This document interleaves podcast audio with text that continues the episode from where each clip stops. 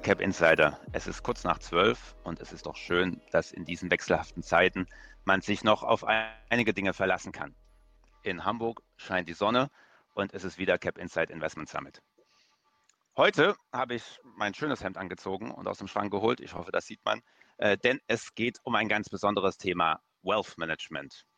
Äh, ich freue mich ganz besonders auf den heutigen Call, denn ich war selbst viele Jahre in äh, der strategischen Weiterentwicklung des Wealth Managements tätig. Äh, und um ganz ehrlich äh, zu sein, hat es sich nicht immer so angefühlt. Eher wie ein Rückzugskampf. Ähm, wie das jetzt durch Corona sich möglicherweise ändert, wie die Probleme, die Herausforderungen ganz offensichtlich werden äh, und was das auch bedeutet für die Vermögensberatung generell, nicht nur von vermögenden Kunden, sondern für alle. Darüber spreche ich heute mit zwei spannenden Gesprächspartnern. Ich begrüße in dieser Runde Dr. Norbert Padax äh, von der gleichnamigen Consulting-Agentur. Hallo, Herr Dr. Padax. Herr Hojara, grüße Sie. Ebenso im Call äh, akademische Unterstützung Professor Dr. Gösta Jamin, Professor für Finanzwirtschaft. Hallo. Hallo, schönen guten Tag zusammen und schön, dass wir mit Ihnen sprechen können. Ja, das Wealth Management. Ich habe es ähm, angekündigt. Äh, eigentlich, es galt lange Zeit und vielleicht auch immer noch als Königdisziplin äh, in der Finanzbranche. Äh, wir werden heute darüber sprechen, was sich jetzt äh, speziell durch Corona geändert hat. Aber bevor wir das machen, äh, werfen wir einen Blick etwas zurück, denn Sie beide haben eine Studie verfasst, äh, eine sehr renommierte Studie mit vielen Gesprächspartnern und da sind Sie auf einige spannende Ergebnisse gekommen. Wenn Sie da, ähm, Herr Professor Jamin, kurz zur Methodik was sagen wollen, was haben Sie genau untersucht? Ja, wir haben uns in der Tat, also wir haben das schon vor Corona gemacht. Und man denkt, ja, wie, Sie haben gerade gesagt, wir gehen etwas zurück, aber in Wirklichkeit gehen wir eigentlich nur ein paar Wochen zurück, ja. weil wir im Prinzip direkt mit dem Ausbruch von Corona eigentlich die, unsere Studienergebnisse in Druck gegeben haben. Also das ist wirklich extrem schnelllebig. Aber wir haben da ein paar interessante Erkenntnisse zutage gefördert, die gerade auch jetzt in der Corona-Zeit nochmal wirklich interessant sind. Also was haben wir gemacht? Wir haben 15 Banken an unserer Studie haben teilgenommen. Wir haben ausführliche, strukturierte Interviews mit Senior Managern aus dem Wealth Management, aus den Private Banking Einheiten dieser Institute geführt.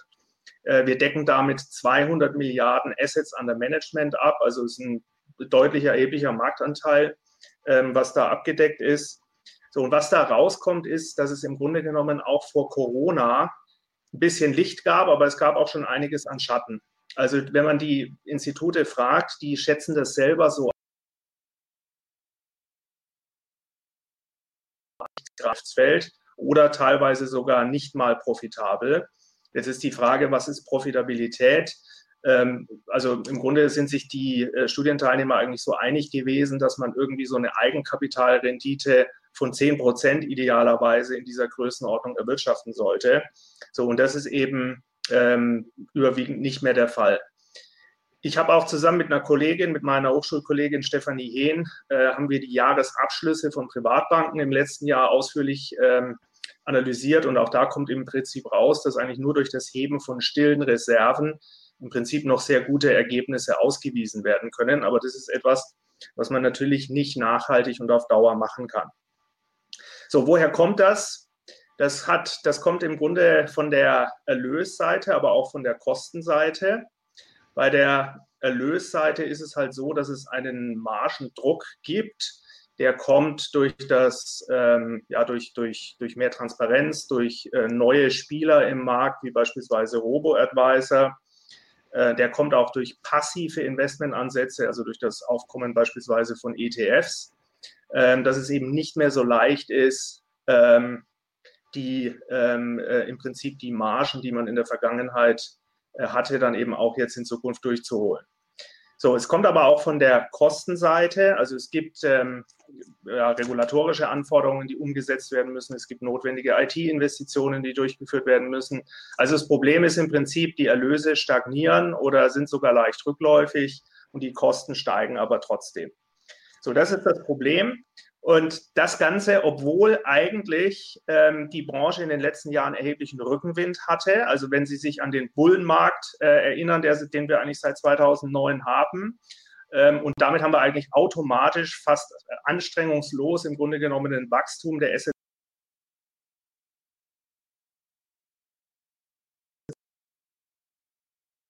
Ich glaube, Herr Hujara, das ist auch für Sie ein wichtiges Thema, die Wertpapierlücke in Deutschland bei den deutschen Anlegern zu schließen. Ähm, also wir haben nach wie vor das Phänomen, dass wir wesentlich mehr, doppelt so viel Einlagen, Spareinlagen, Sichteinlagen haben als Wertpapieranlagen im deutschen Geldvermögen. Ähm, das ist allerdings wiederum eine gute Nachricht, auf die wir später zurückkommen.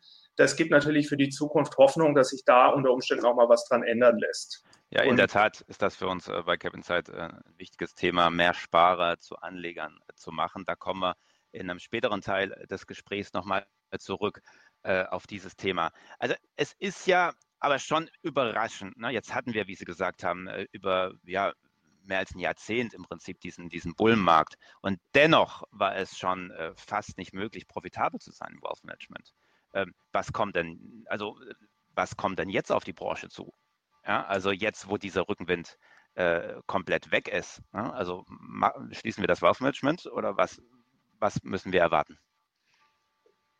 Also ich glaube, dass das Wealth Management äh, werden wir nicht schließen, äh, nicht schließen müssen, was natürlich eine ganz wichtige Funktion äh, volkswirtschaftlich für die Einzelanleger und natürlich auch für die Branche darstellt. Und zwar damit mhm. meine ich Financial Services insgesamt. Aber es wird äh, und das werden wir vielleicht auch später nochmal vertiefen, äh, natürlich ein, die, der Profitabilitätsdruck wird natürlich noch steigen. Hm. Weil es ist einmal zu erwarten, und jetzt sagen jetzt ja schon so, dass wir eine äh, sagen, Rückgang der Kurse haben, damit der Bewertung und damit auch der Provisionen, die auch die erstes an der Management verdient werden können. Es ist, glaube ich, auch zu erwarten, dass die Anleger risikoaverser sein werden in der Zukunft, was sich auf die Transaktionsvolumina auswirkt sodass die äh, Umsatzseite voraussichtlich zurückgehen wird. Ähm, was aber, glaube ich, auch sagen, sagen eine Lehre sagen aus Corona sein wird, ist einfach der Bedarf, den haben wir auch schon in der Studie erhoben, für eine gesamthafte äh, Beratung. Was meine ich damit?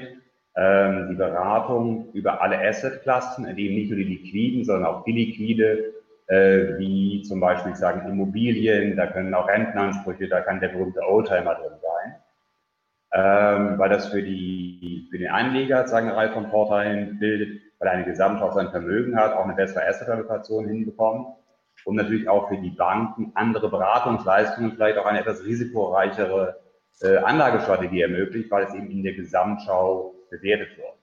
Und äh, wir hoffen, dass sagen, der Trend, unsere Teilnehmer haben damals gesagt, ähm, zwei Drittel, dass der, die Gesamthaftverwaltung zum Standard werden wird, dass dieser Trend äh, auf der Basis von Corona jetzt auch nochmal verstärken wird und hoffentlich auch umgesetzt wird. Also ganz ehrlich, Herr Dr. Pallax, ich weiß nicht, ob da die Branche immer so zu sich selbst ehrlich ist. Denn wenn man sich so die, die Homepages der verschiedenen Wealth Manager und Privatbanken anschaut, dann äh, liest man da ja oft sehr ähnliche Sätze. Ne? Maßgeschneiderte Beratung, ganzheitliche Beratung, ähm, die eben jetzt nicht nur so auf das einzelne Wertpapier oder auf eine Selektion abzielt, sondern eben das große Ganze im Blick habt. Ähm, entsprach das vor Corona und eben jetzt auch äh, im Moment einfach nicht der Realität? Also aus meiner Wahrnehmung heraus ist da ein gewisses Auseinanderklaffen, wie auch schon, wie Sie es auch wahrgenommen haben, zwischen Anspruch und Realität. Was man, glaube ich, schärfen muss, ist, dass es der Anspruch, eine gesamthafte Beratung zu machen im Sinne von, äh, ich schaue mir alle Aspekte der Lebenssituation an. Ich biete vielleicht Financial Planning an. Ich mache Erbfolge, Stiftungsmanagement. Also umfassend in diesem Sinne, das tun, glaube ich, viele Häuser. Worum es aber, glaube ich, aus unserer Sicht geht, ist eine gesamthafte Beratung, eine quantitative Bewertung der gesamten Vermögenssituation was in einem Family Office Umfeld Standard ist, was aber in einem Private Banking, und das war der Fokus unserer Studie, also so Assets under Management pro Kunde zwischen 500.000 und 3 Millionen Euro liquide, äh, eher selten ist. Und das wirklich zu quantifizieren, wie hoch sind die Immobilienanteile, wie hoch sind die vielleicht äh, Private Equity Anteile, die eigene Firma, ähm, wie hoch sind Rentenansprüche und eben auch die liquiden um das zu quantifizieren und da auf Basis eine strategische Asset-Allokation zu machen Und dann zu sagen, was tun wir jetzt mit dem liquiden Anteil, den wir direkt beeinflussen können? Oder vielleicht, wie können auch die anderen Anteile optimiert werden? Und das scheitert im Augenblick an dem Aufwand, der, wenn man es nicht digitalisiert, äh, zu leisten hat. Aber es gibt eine Reihe von Anbietern, ähm, sagen hier aus Hamburg, aus München, sagen aus der ganzen Bundesrepublik, die digitale Lösungen dafür anbieten, sodass man das auch kosteneffizient in diesem Segment des Private Banking tun kann. Sie haben die Digitalisierung angesprochen und das ist ja auch ein weiterer Punkt, den Sie in Ihrer Studie äh, thematisiert haben. Äh, was verstehen Ihre Gesprächspartner in dieser Studie eigentlich unter Digitalisierung? Ne? Also äh, was ist da im Blickfeld der Entscheidungsträger? Das ist, glaube ich, sagen ein ganz breites, äh, sagen ein breites Themenfeld, äh, was unter Digitalisierung sagen, verstanden wird. Ähm, sagen, um eine Dimension zu beleuchten, wir haben zum Beispiel gefragt, entlang der Wertschöpfungskette des Kunden, also von ähm, sagen Akquise, Onboarding, äh, dem Portfolio Management bis zu äh, dem, dem Reporting, wo eigentlich welcher Prozessschritt ähm, den größten Digitalisierungsbedarf hat. Das ist sagen eine Dimension, wie man das schneiden kann. Und die Teilnehmer haben zu einem Großteil gesagt, zu 40 Prozent, dass die, dass das Onboarding, also der initiale Aufwand, Risikoprofile zu erstellen, die Verträge zu schließen, dass das eigentlich der größte, der größte Bedarf ist, den Sie im Augenblick sehen. Ähm, das ist sagen ein Schnitt. Der andere Schnitt jetzt greife ich vielleicht ein bisschen vor auf das Thema hybride Modelle, ist es, glaube ich, dass sich die Häuser sehr klar sein sollten darüber, welche Kundeninteraktion wird vom Kunden bezahlt und als Mehrwert stiftend wahrgenommen. Ich gebe ein Beispiel. In der jetzigen Crash-Phase, also nicht der jetzigen, sondern vor einigen Wochen, ist es sinnvoll, dass ich sagen, persönlich mit dem Kunden sprechen kann, dass ich quasi ein bisschen salopp formuliert Händchen halte das stiftet Mehrwert, weil ich dann vielleicht Panikreaktionen äh, vermeiden kann. Das ist eine Kundeninteraktion, die analog sein sollte, die persönlich sein sollte, die maßgeschneidert sein sollte. Dagegen ist sagen, wie ich äh, MIFID-Abbildung und Dokumentationspflichten mache, ist für den Kunden nicht Mehrwertstift. Das Ding kann ich vollständig durchdigitalisieren, soweit technisch und regulatorisch möglich. Ähm, das ist, glaube ich, sagen, eine Differenzierung die man verfolgen kann und die sehr konsequent umgesetzt werden sollte. Herr Dr. Palax, äh, Herr Professor Jamin, ich habe die Studie durchgelesen. Das ist jetzt auch kein, kein 100-Seiten-Werk. Also man kommt da gut schnell durch und es ist ein guter Überblick äh, für die Lage des Wealth Managements äh, sozusagen vor der Krise. Äh, und jetzt äh, kann man eben überall über alle Aussagen noch ein, noch ein Ausrufe Ausrufezeichen machen oder dahinter, ne, weil es sich sehr schön jetzt eben offensichtlich äh, fortführen lässt. Ist die, ist die äh, Studie kostenlos einsehbar für auch die Zuhörer?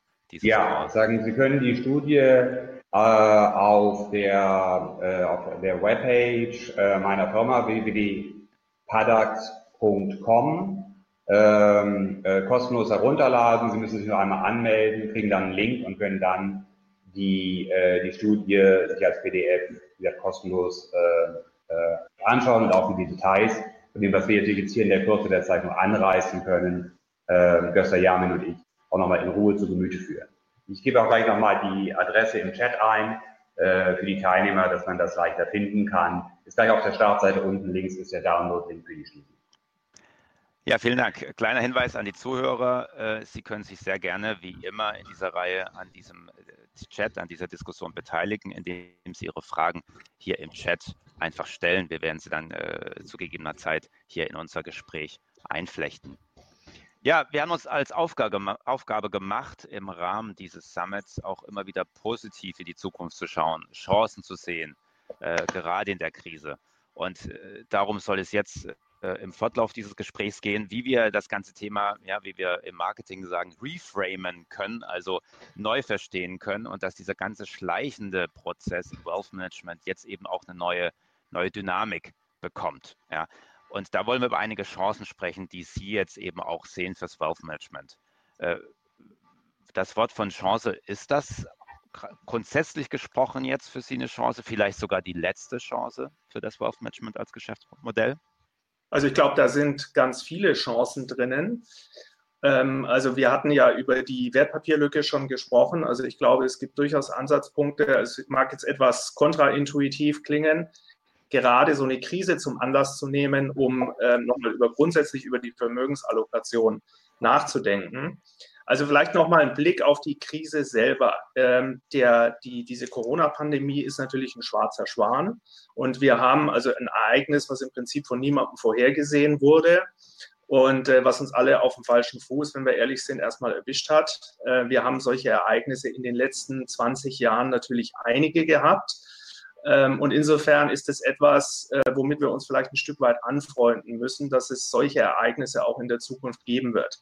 So, jetzt ist die Frage, wie gehe ich damit in der, in der Anlage um? Wenn ich in meinem privaten und familiären Umfeld äh, gefragt werde, ja, wie soll ich denn mein Geld anlegen? Dann ist die Erwartung der Fragenden häufig die, der Anlageberater muss mir doch sagen können, zu welchem Zeitpunkt ich genau in welche Titel einsteigen soll. Der kennt sich doch aus äh, und dann mache ich da einen guten Schnitt. So, und ich glaube, dieses Framing, das ist tatsächlich ein Problem, weil äh, in Wirklichkeit die Leute natürlich die Erfahrung machen, ähm, dass das eigentlich keiner so richtig äh, systematisch vorhersehen kann. Ich glaube, dass man muss ein Stückchen zurückgehen, um zu erklären, wo das eigentlich herkommt. Ich glaube, das kommt noch aus der zweiten Hälfte der 1990er Jahre, als wir die Euphorie am neuen Markt hatten und es eben tatsächlich möglich war, durch den Einstieg zum richtigen Zeitpunkt kurzfristig auch ähm, ja, recht viel Geld zu verdienen. Ähm, und der Zusammenbruch des neuen Marktes hat dann eben zu einer Enttäuschung geführt äh, und auch zu wieder deutlich sinkenden Aktienquoten ähm, in der deutschen Bevölkerung. So, also das ist, glaube ich, das ist, glaube ich, ein, etwas, was man sozusagen reframen kann. Und zwar dahingehend, dass man sagt, eigentlich geht es doch um eine zeitlose Langfristanlage, gerade wenn ich in Aktien investiere.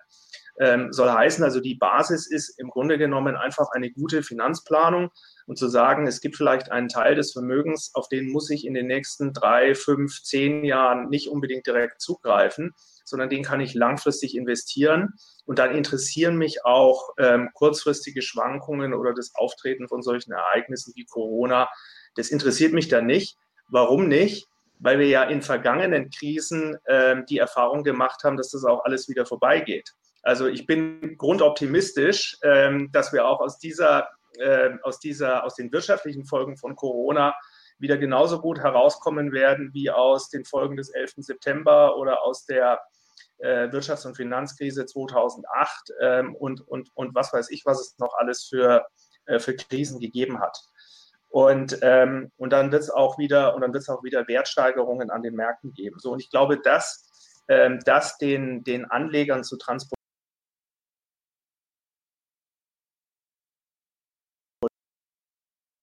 geht dann weniger um Timing und auch die Diskussion mit den Kunden und um Selektion, sondern eben die langfristige Finanzplanung, die sozusagen sich auch selbst ein bisschen immuner machen kann gegen solche Krisen, gegen solche Hiccups und Kursbewegungen. Äh, also ich kann mich damit im Grunde auch als Berater ja ein Stück weit immunisieren, weil ich dem mhm. Kunden nicht erklären muss, warum die Kurse jetzt gerade gefallen sind. Im Zweifel kann ich ja auch gar nichts dafür ähm, sondern tatsächlich einfach diesen langfristigen Blick. Trotz aller Krisen haben wir, seit es den DAX gibt, im Durchschnitt, ich glaube, 8% Rendite pro Jahr äh, erwirtschaftet. Ähm, und das trotz des Rücksetzers, den wir jetzt in den, äh, in den letzten paar Wochen hatten, der im Übrigen ja auch teilweise schon wieder aufgeholt ist. Ähm, also deswegen, äh, deswegen brauchen wir uns, glaube ich, von diesen Krisen wenn wir, wenn wir langfristig, wenn wir, wenn wir diese Investition langfristig betrachten, brauchen wir uns für diesen Krisen, glaube ich, nicht irre machen zu lassen. So, und ich glaube, da kann eine, eine wertvolle oder auch eine wichtige volkswirtschaftliche Rolle hier von unseren Finanzberatern liegen, quasi den Kunden auch diese Sicherheit zu vermitteln, äh, dass das auch in der Zukunft weiter so sein wird, dass wir aus, aus diesen Krisen wieder rauskommen. Mhm. Ich denke, dass. Ja, bitte? Wir sagen da eben auch eine genaue Verbindung zu dem, was Gösta Jamin gerade geschildert hat, genau zu dem vorher diskutierten, zu der gesamthaften Beratung. Weil wenn ich diesen langfristigen Ansatz habe und das eben über alle Assets tue, ich ja auch eine Ruhe reinbekommen kann, weil in der Spitze hatten wir dann vielleicht dann je nach Index oder nach äh, äh Aktie oder andere, die wir investiert haben, sagen Aktien, ja, Rückgänge 30, 35 Prozent, wenn ich plausibel machen kann, dass dieser Rückgang selbst bei einem 100 Prozent risikobehafteten Portfolio über die gesamte, über das gesamte Vermögen des Kunden, wo vielleicht der liquide Anteil 20 Prozent äh, nur ausmacht, dann eben der Rückgang von 30, 35 Prozent nur 6, 7 Prozent sind, führe ich eine andere, eine entspanntere Diskussion mit dem Kunden, als wenn ich quasi nur auf den liquiden Anteil sagen starre und mir um diese 30, 35 Prozent Gedanken mache. Finde ich sehr nachvollziehbar. Dennoch gibt es jetzt äh, natürlich äh, die letzten Wochen und auch in Zukunft die Rückfragen der Kunden. Wir haben im Call ja auch einige Berater, äh, die mit diesen Fragen konfrontiert sind. Und wenn ich jetzt schon mal einen Professor hier in der Leitung habe, äh, möchte ich Sie da auch nutzen, äh, eine einordnen, also auch wie so eine ehrliche Kommunikation jetzt inhaltlich aussehen kann. Also jetzt nicht nur die Aussage, ich, ich weiß auch nicht weiter, logischerweise, sondern ähm, wenn wir so ein bisschen über die Treiber und die Funktionalität dieser Krise sprechen. Ne? Also was gilt es jetzt denn im Blick zu behalten? Ähm, ist es jetzt nur ein Warten auf einen Impfstoff? Ne? Oder welche, gestern im Call hatten wir über den Unterschied von komplizierten und komplexen Problemen gesprochen und äh, sind zu, der, zu dem Schluss gekommen, dass es durchaus ein komplexes Problem ist, mit dem wir uns hier beschäftigen. Also was kann ein Berater jetzt denn äh, sozusagen mit seinen Kunden überhaupt besprechen und wie sollte er das tun? Also vielleicht, vielleicht muss man sich mal die, die Corona-Krise noch mal etwas genauer anschauen und sie vielleicht auch vergleichen mit anderen Krisen, die wir in der Vergangenheit hatten. Also zunächst mal ist es ja so, die Corona-Krise kommt nicht aus der Wirtschaft, sondern es ist ein medizinisches Problem, äh, das wir haben. Und, ähm, und es gibt einen mehr oder weniger per staatlicher Anordnung äh, erfolgten Stillstand von Teilen unseres Wirtschaftslebens. So, das hat überhaupt keine wirtschaftlichen Gründe. Das liegt nicht daran, dass das Finanzsystem marode ist oder, oder die Wirtschaft nicht mehr wettbewerbsfähig, sondern es hat rein medizinische Gründe. So, und, das, und, und, und da ergibt sich ein Problem draus, nämlich die Frage, wie können wir das denn eigentlich wirtschaftlich überhaupt bekämpfen? Also ich sage mal so, als die 2008er Finanzkrise war, da war, ähm, da hat man halt so diese Bekämpfungsmechanismen, wie zum Beispiel ähm, die Zentralbank stellt Liquidität für das Finanzsystem zur Verfügung, die Staaten machen Ausgabenprogramme, um die Wirtschaft wieder anzukurbeln. Ähm, das sind Dinge, die da helfen können, um aus dieser Krise wieder herauszukommen. Äh, Nur ähm, jetzt im Moment ist das halt eben teilweise schwierig. Ich kann natürlich der Staat oder die Zentralbank kann natürlich Geld zur Verfügung stellen, um Unternehmen sozusagen das kurzfristige Überleben zu ermöglichen. Das ist mit Sicherheit auch sinnvoll und notwendig. Aber ich kann die Wirtschaft natürlich nicht ankurbeln. Wenn mir jetzt jemand 1000 Euro gibt, damit ich irgendwie in ein Drei-Sterne-Lokal zum Essen gehe, dann kann ich das gar nicht ausgeben. Das heißt also, ähm, im Prinzip nutzt dann die oder nutzen dann staatliche Ausgabenprogramme nicht in dem Maße, um die, um die Wirtschaft wieder anzukurbeln. So, das ist erstmal die sozusagen der, der, der scheinbar auf den ersten Blick negative Aspekt daran. Aber das Gute daran ist, ähm, in dem Maße, in dem die ähm, medizinischen Beschränkungen, die medizinisch induzierten Beschränkungen sukzessive wieder aufgehoben werden, werden wir, werden im Prinzip ganz viele Aktivitäten wieder ganz normal weiterlaufen, ähm, so wie sie vorher auch waren. Und das ist ja auch das, was die, was die Wirtschaftsforschungsinstitute, auch was der Sachverständigenrat sagt der sagt, okay, es gibt unterschiedliche Szenarien. Wir werden mit Sicherheit einen erheblichen Wirtschaftseinbruch jetzt im Jahr 2020 haben, aber schon im Jahr 2021 werden wir wieder hohe Wachstumsraten haben ähm, und werden im Grunde schnell wieder, äh, wieder in ein normales Wirtschaftsgeschehen zurückkommen.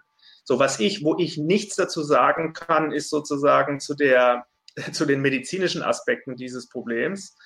Ich, ich habe ich hab keine, keine Meinung dazu, wann welche Ausgangsbeschränkungen, also keine, ich kann keine fundierte Aussage dazu machen, wann welche Ausgangsbeschränkungen gelockert werden sollten, ob das jetzt richtig war, das Oktoberfest abzusagen in München.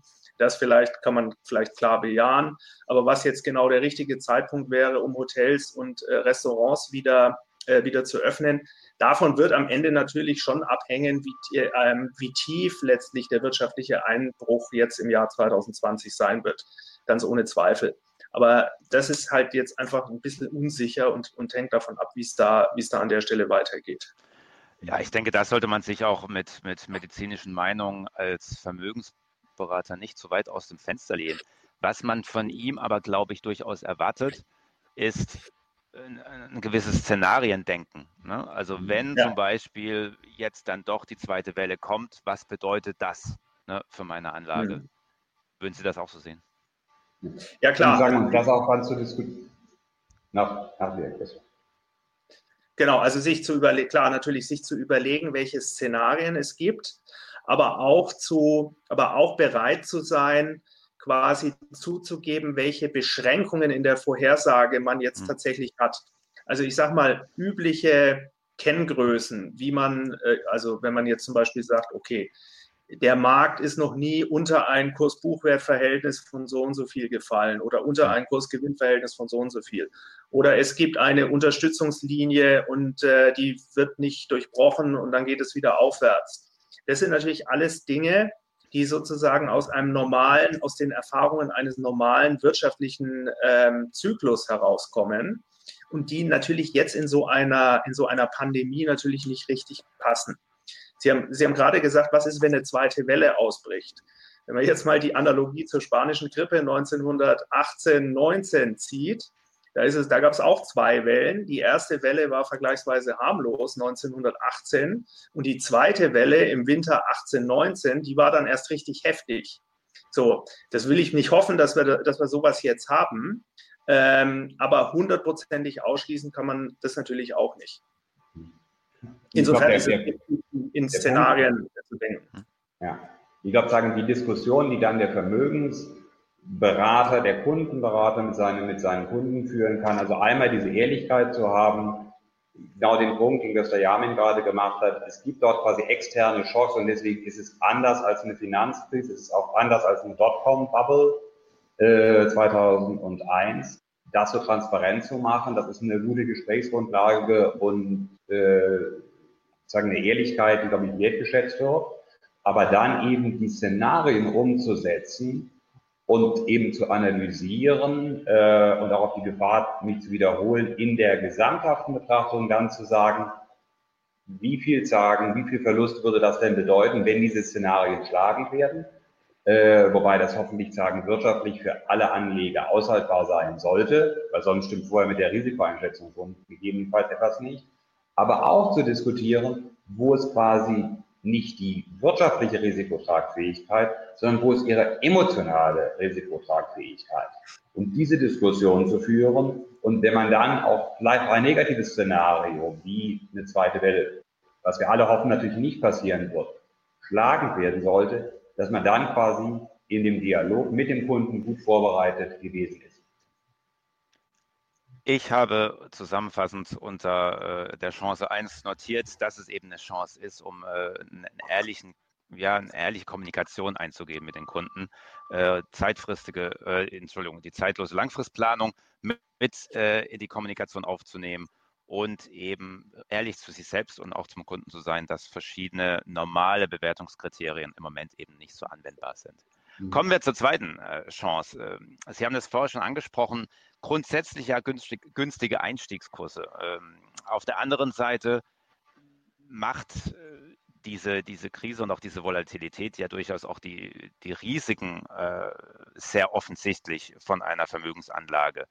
Ähm, wie sehen Sie es unterm Strich? Ähm, ist das jetzt trotzdem eine Chance, auch mit der nächsten Generation und mit äh, Menschen, die bisher eben doch noch nicht wirklich Anleger sind, da in eine Kommunikation zu gehen und für Vermögensberater eben auch neue Kunden zu gewinnen in dem Segment?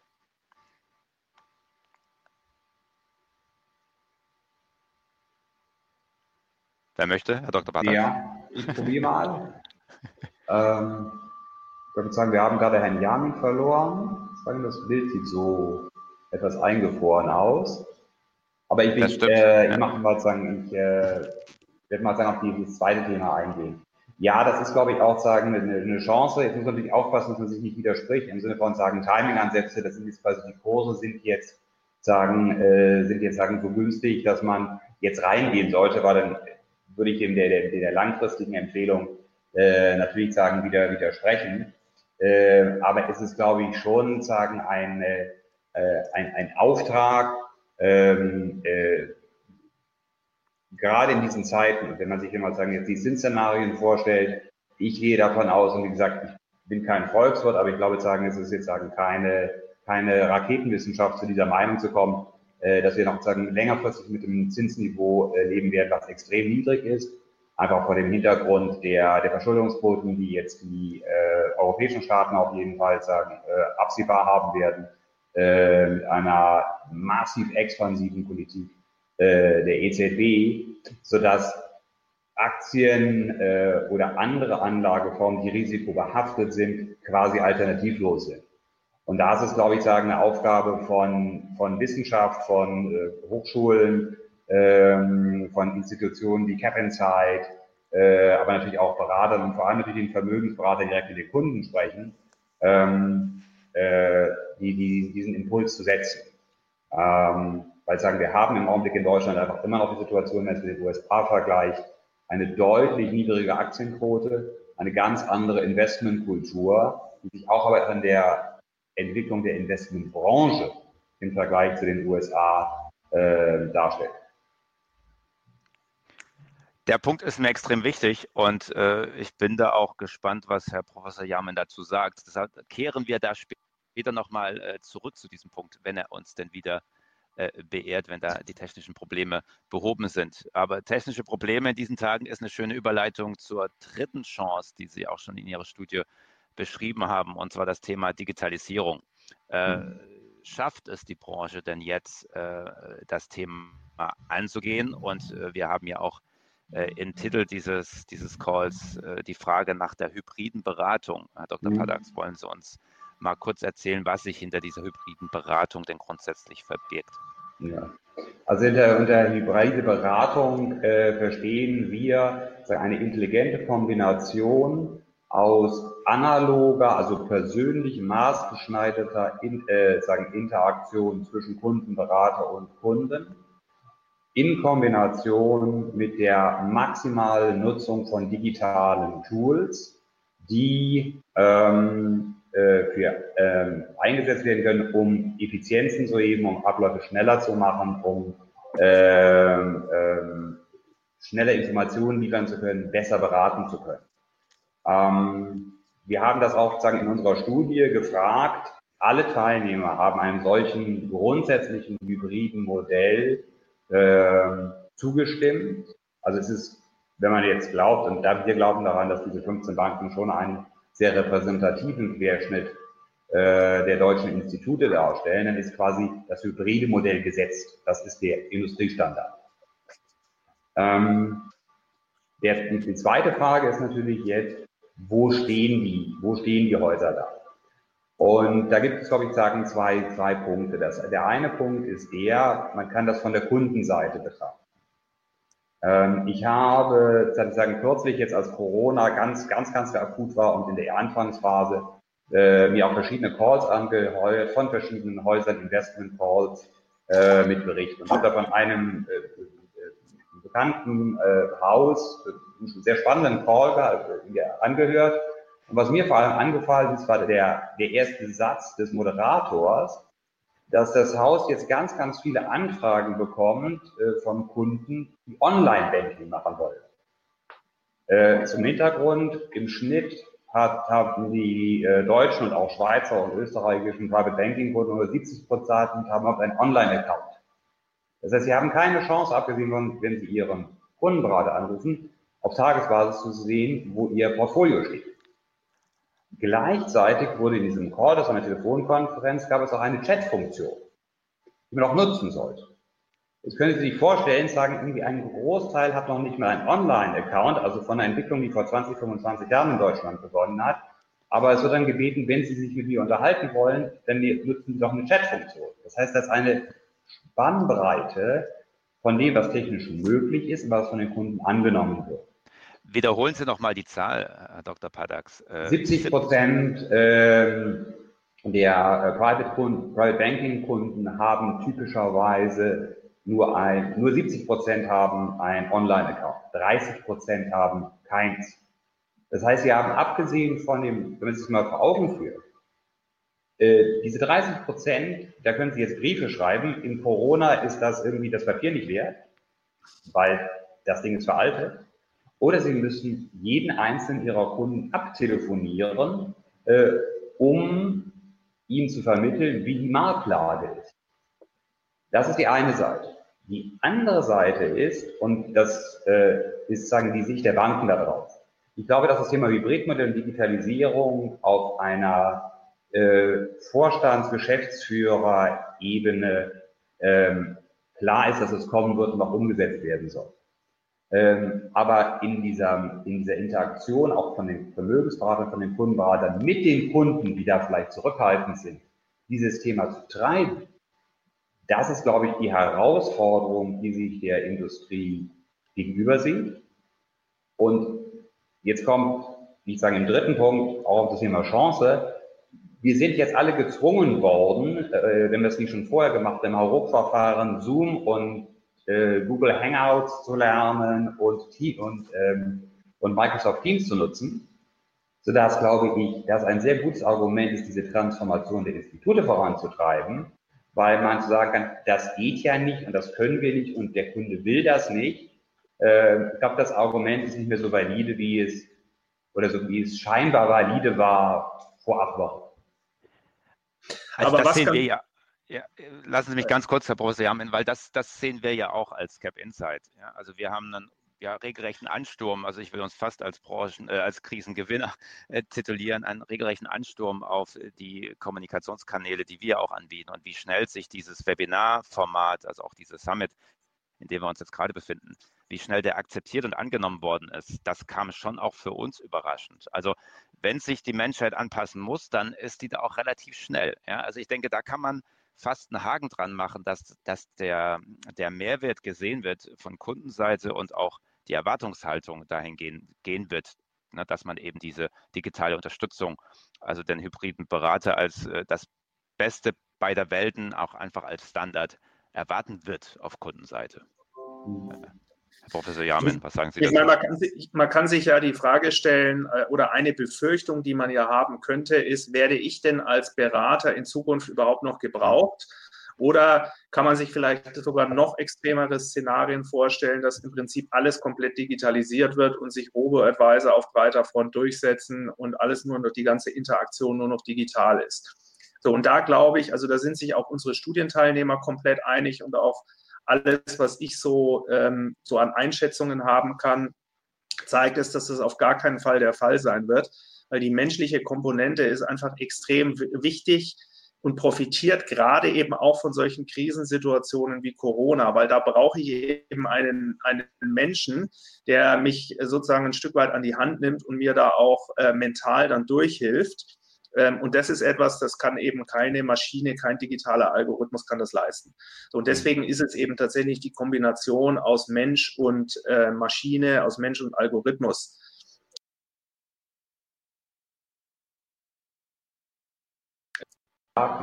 Wenn man äh, den Blick in die USA wirft, wir hatten über das Thema unterschiedliche Investmentkulturen, Aktienkulturen äh, ja schon angesprochen, dann sieht man dort, dass die, dass es sagen, nicht die reinen Robo-Advisor sind, die dort erfolgreich sind. Und selbst in Deutschland sagen, bieten alle, fast alle Robo-Advisor auch heute, sagen zumindest einen begrenzten Support an.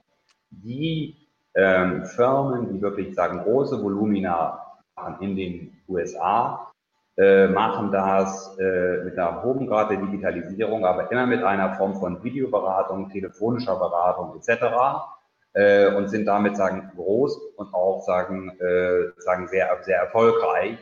Das heißt, es bedarf nicht unbedingt der, des, des stationären Ansprechpartners, aber ich brauche einen Ansprechpartner, der mich persönlich berät und wenn es in Anführungsstrichen nur im Videochat ist oder in einer Videokonferenz, wie zum Beispiel Zoom oder ähnlichem.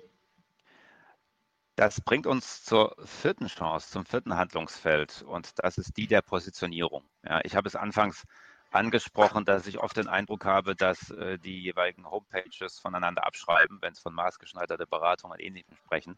Ähm, wie sehen Sie das grundsätzlich? Ne? Also ist der deutsche Vermögensberatermarkt äh, klar ausdifferenziert? Also haben wir hier klare Positionierung grundsätzlich aus Ihrer Sicht? Also aus unserer, äh, also wir haben natürlich auch genau diese Frage analysiert und äh, auch äh, mit den Studienteilnehmern und aus unserer sonstigen Projekterfahrung und sagen Marktkenntnis äh, immer wieder beleuchtet.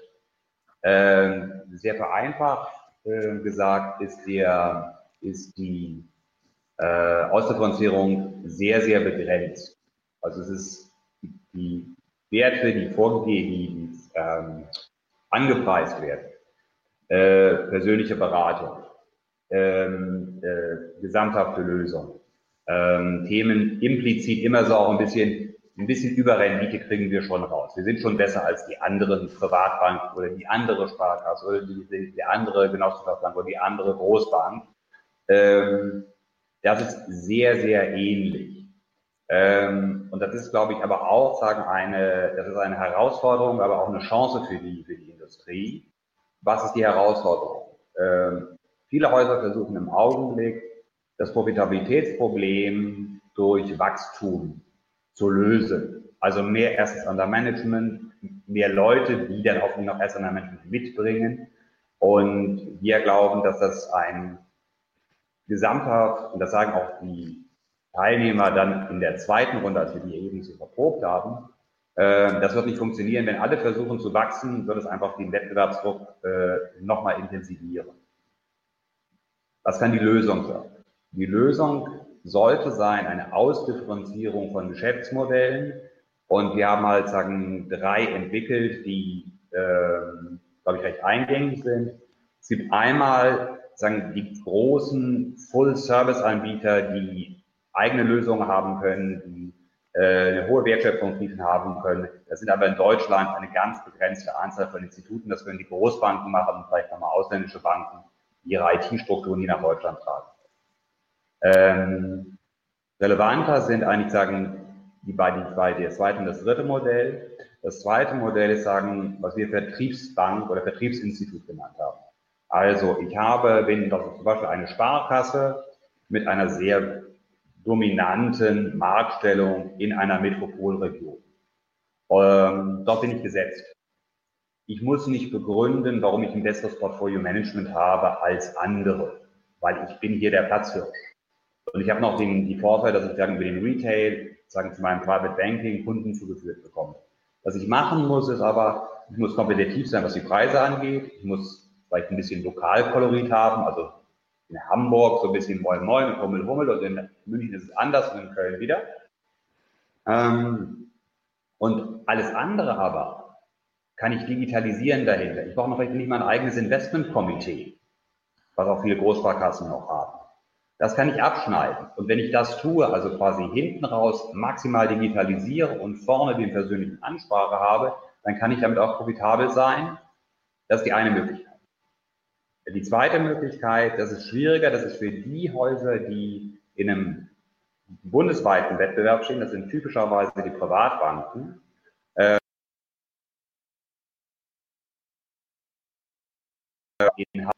was die tun sollten, ist, äh, sich als Spezialist zu positionieren. Und das kann entweder sein auf der Basis einer Kundenfokussierung. Ich berate Unternehmer. Ich berate Selbstständige, ich berate vielleicht, sagen die jüngere Generation und mache das dann eben auch nicht mit holzgetäfelten Büros, sondern sagen mit modernen Büro, mit einer modernen Ausstattung. Oder ich biete bestimmte Leistungen an, wie eine gesamthafte Beratung oder ähm, äh, bestimmte Assetklassen, auf die ich besonders fokussiert bin. Dass ich also wirklich plausibel erkenne, warum sollst du zu mir kommen, Kunde, und nicht zu meinem Wettbewerber? Das sind sozusagen die beiden sagen Modelle, die, glaube ich, für die Großteil der Institute äh, am relevantesten ist. Wenn Sie jetzt von Spezialisierung sprechen, Spezialisierung heißt ja auch immer, Dinge nicht zu tun. Ja. Und, Und das wäre am schwersten. Ja, genau. Was rufen Sie äh, Beratern oder auch Entscheidern zu, die sagen, naja, äh,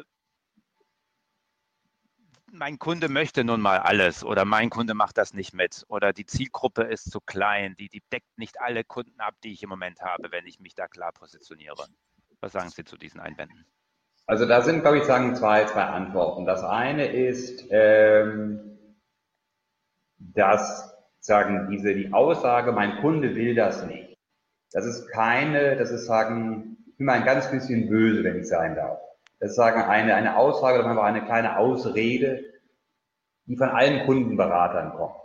Ähm, Äh, und zwar deshalb ist nichts, was typisch mit Financial Services was zu tun hat, sondern was sagen in allen Unternehmen, äh, ich brauche mal früher jetzt sagen in der Industrie, äh, gesagt wurde, sagen, wir brauchen genau dieses Produkt, wir brauchen genau dieses Produkt mit den Spezifikationen, damit wir erfolgreich sein können am Markt.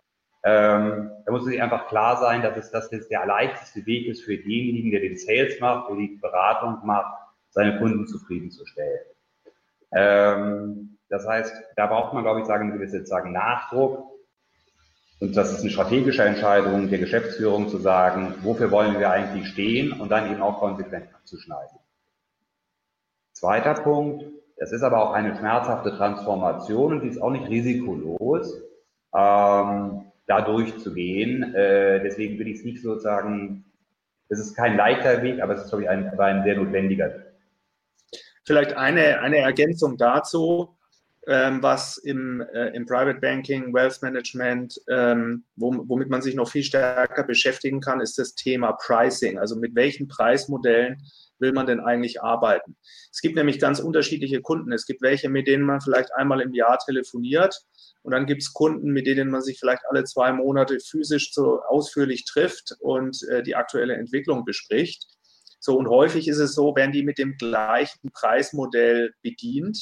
So, und da kann man dann eben auch eigentlich von anderen Branchen lernen und sich überlegen, wie sehen denn eigentlich differenzierte Preismodelle aus, dass eben jemand, der die Leistungen von dem Unternehmen sehr viel stärker in Anspruch nimmt, dafür am Ende auch mehr bezahlt.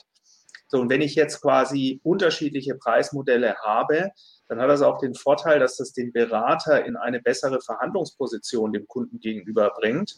Nämlich zu sagen, guck mal, wenn du jetzt, keine Ahnung, eine ausführliche Finanzplanung haben willst, ähm, dann ist das, sage ich jetzt mal, hier mit unserem, ähm, mit dem aktuellen Preismodell einfach nicht abgedeckt, ähm, sondern dann müssen wir dich praktisch in ein anderes Preismodell überführen. Also, der, ähm, also das ist, glaube ich, ein, ein zentraler Hebel, womit man dann im Endeffekt auch Verhalten von Kunden beziehungsweise von Beratern und eben auch eine wirtschaftliche Nutzung der angebotenen Leistungen dann, dann effektiv steuern kann.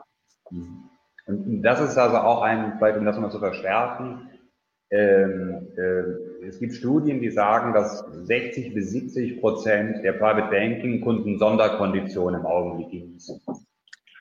Das ist zum Beispiel sagen so ein Thema, was nicht nur sagen einen Abschlag bedeutet auf die Umsätze, äh, sondern auch bedeutet, dass, äh, wie es Göster Jamin geschildert hat, wenn ich verschiedene Modelle habe und die streng durch, durchhalte, ich natürlich auch massive Effizienzgewinne nachher in der Administration und in der Bearbeitung der Kunden, in der Prozesskette dahinter bekomme. Äh, anstatt wenn ich bei 60, 70 Prozent quasi Einzelverträge anpassen muss und sagen muss, in dem und dem Fall hat er noch den und den Abschlag, das kriege ich nicht digitalisiert. Äh, das heißt, ich kriege es digitalisiert, aber ich kriege es nicht effizient digitalisiert. Liebe Cap Insider, wir sind an vier Chancen vorbeigekommen. Wir nähern uns langsam Ihrer letzten Chance, äh, sich noch an diesem Chat zu beteiligen. Wenn Sie noch eine Frage haben an unsere beiden Gäste, dann äh, formulieren Sie am besten jetzt und tippen in Ihren Chat ein. Ich fasse in der Zwischenzeit nochmal die vier Chancen kurz zusammen. Es geht einmal äh, um die Chance, jetzt über eine neue Erwartungshaltung und eine Langfristplanung nachzudenken. Äh, endlich zu digitalisieren und wie, wie das gehen könnte, haben wir besprochen. Und dann eben auch diesen schweren, äh, schweren Prozess anzustoßen, wie man sich positionieren und spezialisieren kann. Wo wir vorher äh, Herrn Professor Jamin kurz verloren haben, war die Diskussion um den Einstiegszeitpunkt und eben auch eine neue Investmentkultur zu schaffen in Deutschland. Und da möchte ich jetzt die nächsten Minuten noch einmal äh, zurückkommen zu diesem Punkt. Herr Professor Jamin, wie ist das bei Ihnen an der Uni? Ähm, spricht man über Investments? Ne? Also als ich studiert habe, war es gerade noch ein großes Thema, ähm, sozusagen äh, sich zu vergleichen und äh, die ganze Lust und äh, die Freude an, an Investments und Aktieninvestments. Wie ist das heutzutage? Also es ist heutzutage so, wenn ich jetzt in einem, und wohlgemerkt, ich habe hier einen Finance-Studiengang, in dem ich unterrichte. Mhm. Also das sind Leute, die sich für diese Materie eigentlich interessieren. In einer Gruppe von 50 Studierenden frage, wie, wer hat denn, wer besitzt denn Aktien? Dann melden sich so drei, vier Leute. Die gleiche Frage vor 20 Jahren gestellt hätte, als ich selber studiert habe, ähm, da hätten sich 46 Leute gemeldet mhm. und äh, drei, vier Leute hätten sich nicht gemeldet. So, das war natürlich gerade die Phase nach dem Telekom-Börsengang, neuer Markt und so weiter, mit Sicherheit ex eine extreme Phase. Aber das hat sich total umgedreht. Jetzt kann man natürlich sagen, naja gut, ich meine, so Studenten, wo sollen die denn auch das Geld herhaben, um äh, jetzt großartig da in die, in die Aktienmärkte zu investieren? Ja, das Argument äh, kann man sicherlich, kann man sicherlich haben, aber man darf eben auch nicht vergessen, ich rede hier von einer äh, Gruppe von Studierenden, die eben gerade durch die Wahl ihres Studiengangs eben ein besonderes Interesse signalisieren. Und selbst die, ähm, und selbst die machen das nicht. Und was, und was ich sozusagen immer als Einstiegsdroge empfehle, und vielleicht kann man das in, äh, vielleicht kann man das auch übertragen auf Kunden, ist halt eben einfach ein Sparplan als ein niederschwelliges Einstiegsprodukt. Also im Grunde genommen für einen Studenten ein ETF-Sparplan, 25 oder 50 Euro im Monat. Das kann ich natürlich hoch, höher, wenn ich jetzt über Berufstätige spreche oder etwas vermögendere Leute. Aber Leute, die im Prinzip vielleicht die Befürchtung haben, mit der Volatilität der Märkte nicht umgehen zu können, ähm, da ist vielleicht so ein Sparplan eigentlich das richtige Instrument, um damit mal anzufangen. Und eigentlich ist genau jetzt der richtige Zeitpunkt, damit anzufangen, weil wenn man an sowas einfach, an so ein einfaches Konzept wie den Cost-Averaging-Effekt denkt, ähm, dann hat man jetzt sozusagen eine vergleichsweise niedrige Bewertung, zu der man da entsprechend einsteigen kann. Also ich werde bei diesem Thema ja gern auch ein bisschen äh, pathetisch, äh, weil äh, es, es ist es geht ja nicht nur um Geschäftsmodell. Es geht ja nicht nur darum, äh, Geld zu verdienen äh, bei dem Thema, sondern inzwischen ist es ja ein gesellschaftlicher Auftrag. Wir werden jetzt mal Corona beiseite gelassen, nun mal als Volkswirtschaft ärmer, wenn wir nicht investieren. Das, das können Sie sicherlich als Professor, Herr Professor Jamin, noch viel besser belegen als ich. Aber ähm, wer, wenn nicht wir als Branchenteilnehmer, äh, sollten uns Sorgen machen und überlegen, wie wir Teil dieser neuen Investmentkultur sein können und wie wir eben auch neu äh, wieder dafür begeistern. Ähm, haben Sie, lassen Sie uns doch noch mal ganz kurz brainstormen zusammen. Was können wir tun? Was können, kann jeder Einzelne tun, neben dem Sparplan, äh, um einfach eine neue Euphorie auszulösen?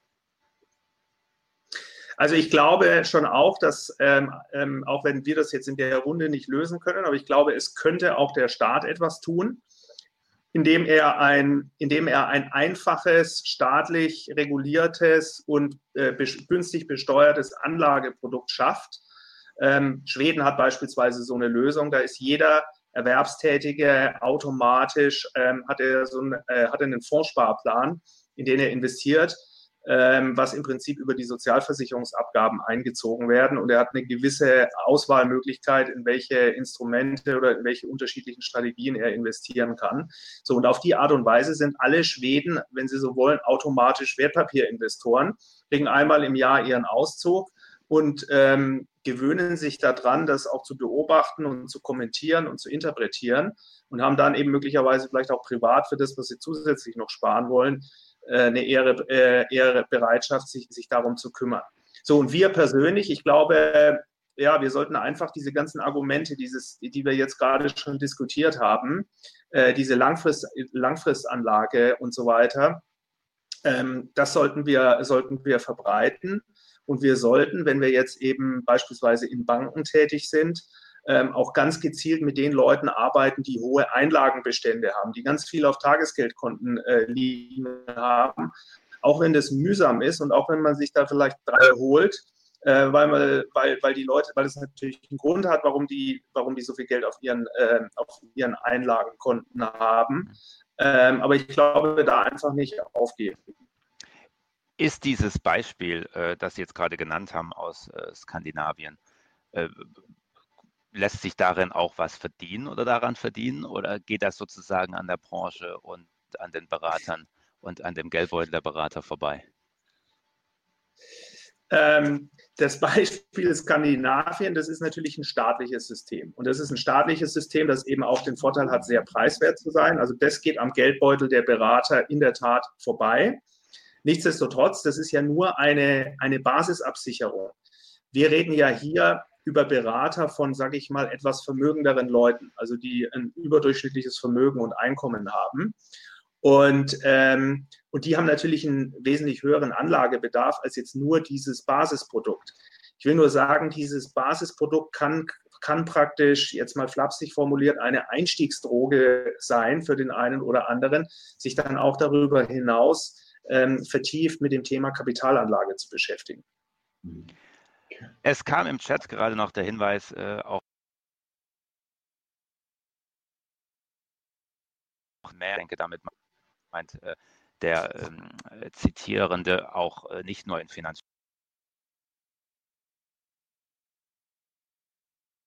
gab es auch so ein DAX-Planspiel und da hatte das eher so einen Wettcharakter. Ne? Also man sollte irgendwie zu einem bestimmten Zeitpunkt äh, den DAX-Wert bestimmen, ohne dass das in irgendeiner Form einbezogen wäre im Unterricht. Ja? Also dann dachte man tatsächlich, die Börse ist ein reines Glücksspiel. Ja? Und ich sage irgendeine Zahl, ohne zu wissen, was hinter dieser Zahl steht.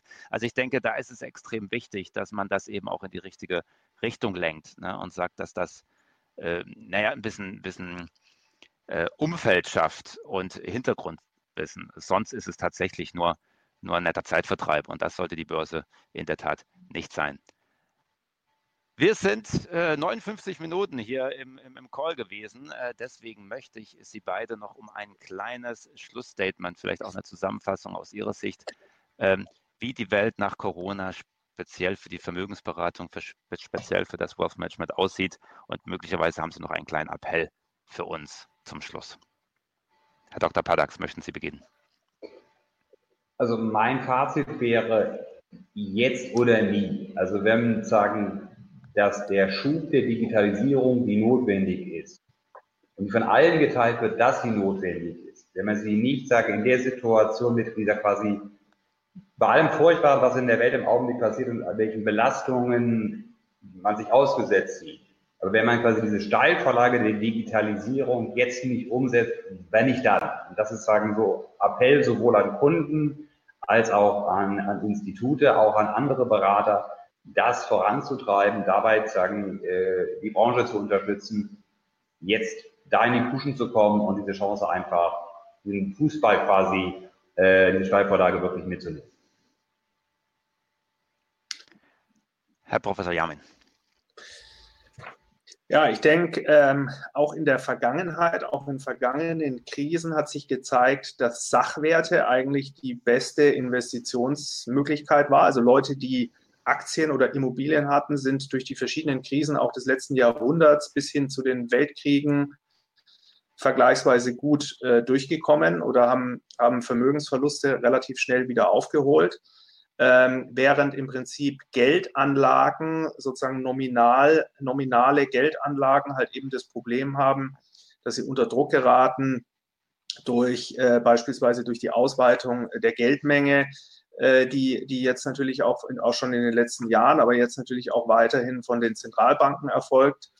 Ähm, also deswegen glaube ich, ist eben auch gerade jetzt die Chance, und so eine, so eine Krise bietet ja auch die Chance, manche Dinge einfach nochmal wieder neu anzufangen. Also so wie wir jetzt alle digitale Medien stärker nutzen. Auch ich habe in den letzten Wochen meine ganzen Lehrveranstaltungen an der Hochschule digitalisiert. Ich habe jetzt mehr gemacht in Sachen äh, digitaler Lehre als in den sieben Jahren davor, die ich jetzt Hochschullehrer bin. Kann man ja auch über das Thema, kann man das ja auch zum Anlass nehmen, über das Thema Geldanlage ähm, jetzt nochmal ganz anders nachzudenken und da im Prinzip nochmal neu durchzustarten. Und deswegen ist, glaube ich, jetzt die Zeit, um die Wende hin zu höheren Aktienquoten in den, ähm, in den Portfolios unserer Kunden einzuleiten. Wir haben etwas überzogen. Äh, es war spannend und ich danke für Ihre Zeit, Herr Dr. Padax, Herr Professor Jamin. Mir hat es sehr viel Spaß gemacht, diesen kleinen Ausflug in meine alte Profession. Äh, und ich denke, wir haben ein paar Hinweise geliefert, wie die Branche auch ein Morgen erleben kann und auch sollte. Vielen Dank, dass Sie sich ja. die Zeit heute genommen haben. Ja, auch Ihnen vielen Dank. Liebe Cap Insider, Dankeschön. Liebe Cap Insider, ich danke Ihnen auch für Ihre Aufmerksamkeit heute. Äh, morgen geht es schon wieder weiter. Ich mache morgen einen, einen Tag Pause und werde auch nur zuhören wenn mein Chef, äh, Gründer und CEO äh, von äh, Cap Insight, Philipp Schröder, mit drei äh, Experten aus der Krypto-Asset-Welt spricht. Wir stellen uns die Frage, ob es Zeit oder Unzeit für die digitale Alternative sein wird. Ich denke, eine nette Anknüpfung an äh, einige der Gesprächspunkte, die wir auch heute hatten. Äh, schalten Sie doch gern wieder ein äh, und äh, ja, machen Sie es zum Ritual, unser kleines Investment Summit hier fortzusetzen. Ich danke Ihnen, wünsche Ihnen einen wunderschönen Tag. Wie immer zurzeit in dieser, in dieser sonnigen Zeit äh, mit dem nötigen Abstand, damit wir auch alle gesund durch diese Krise kommen. Dankeschön, bis bald. Tschüss. Vielen Dank. Tschüss. Vielen Dank.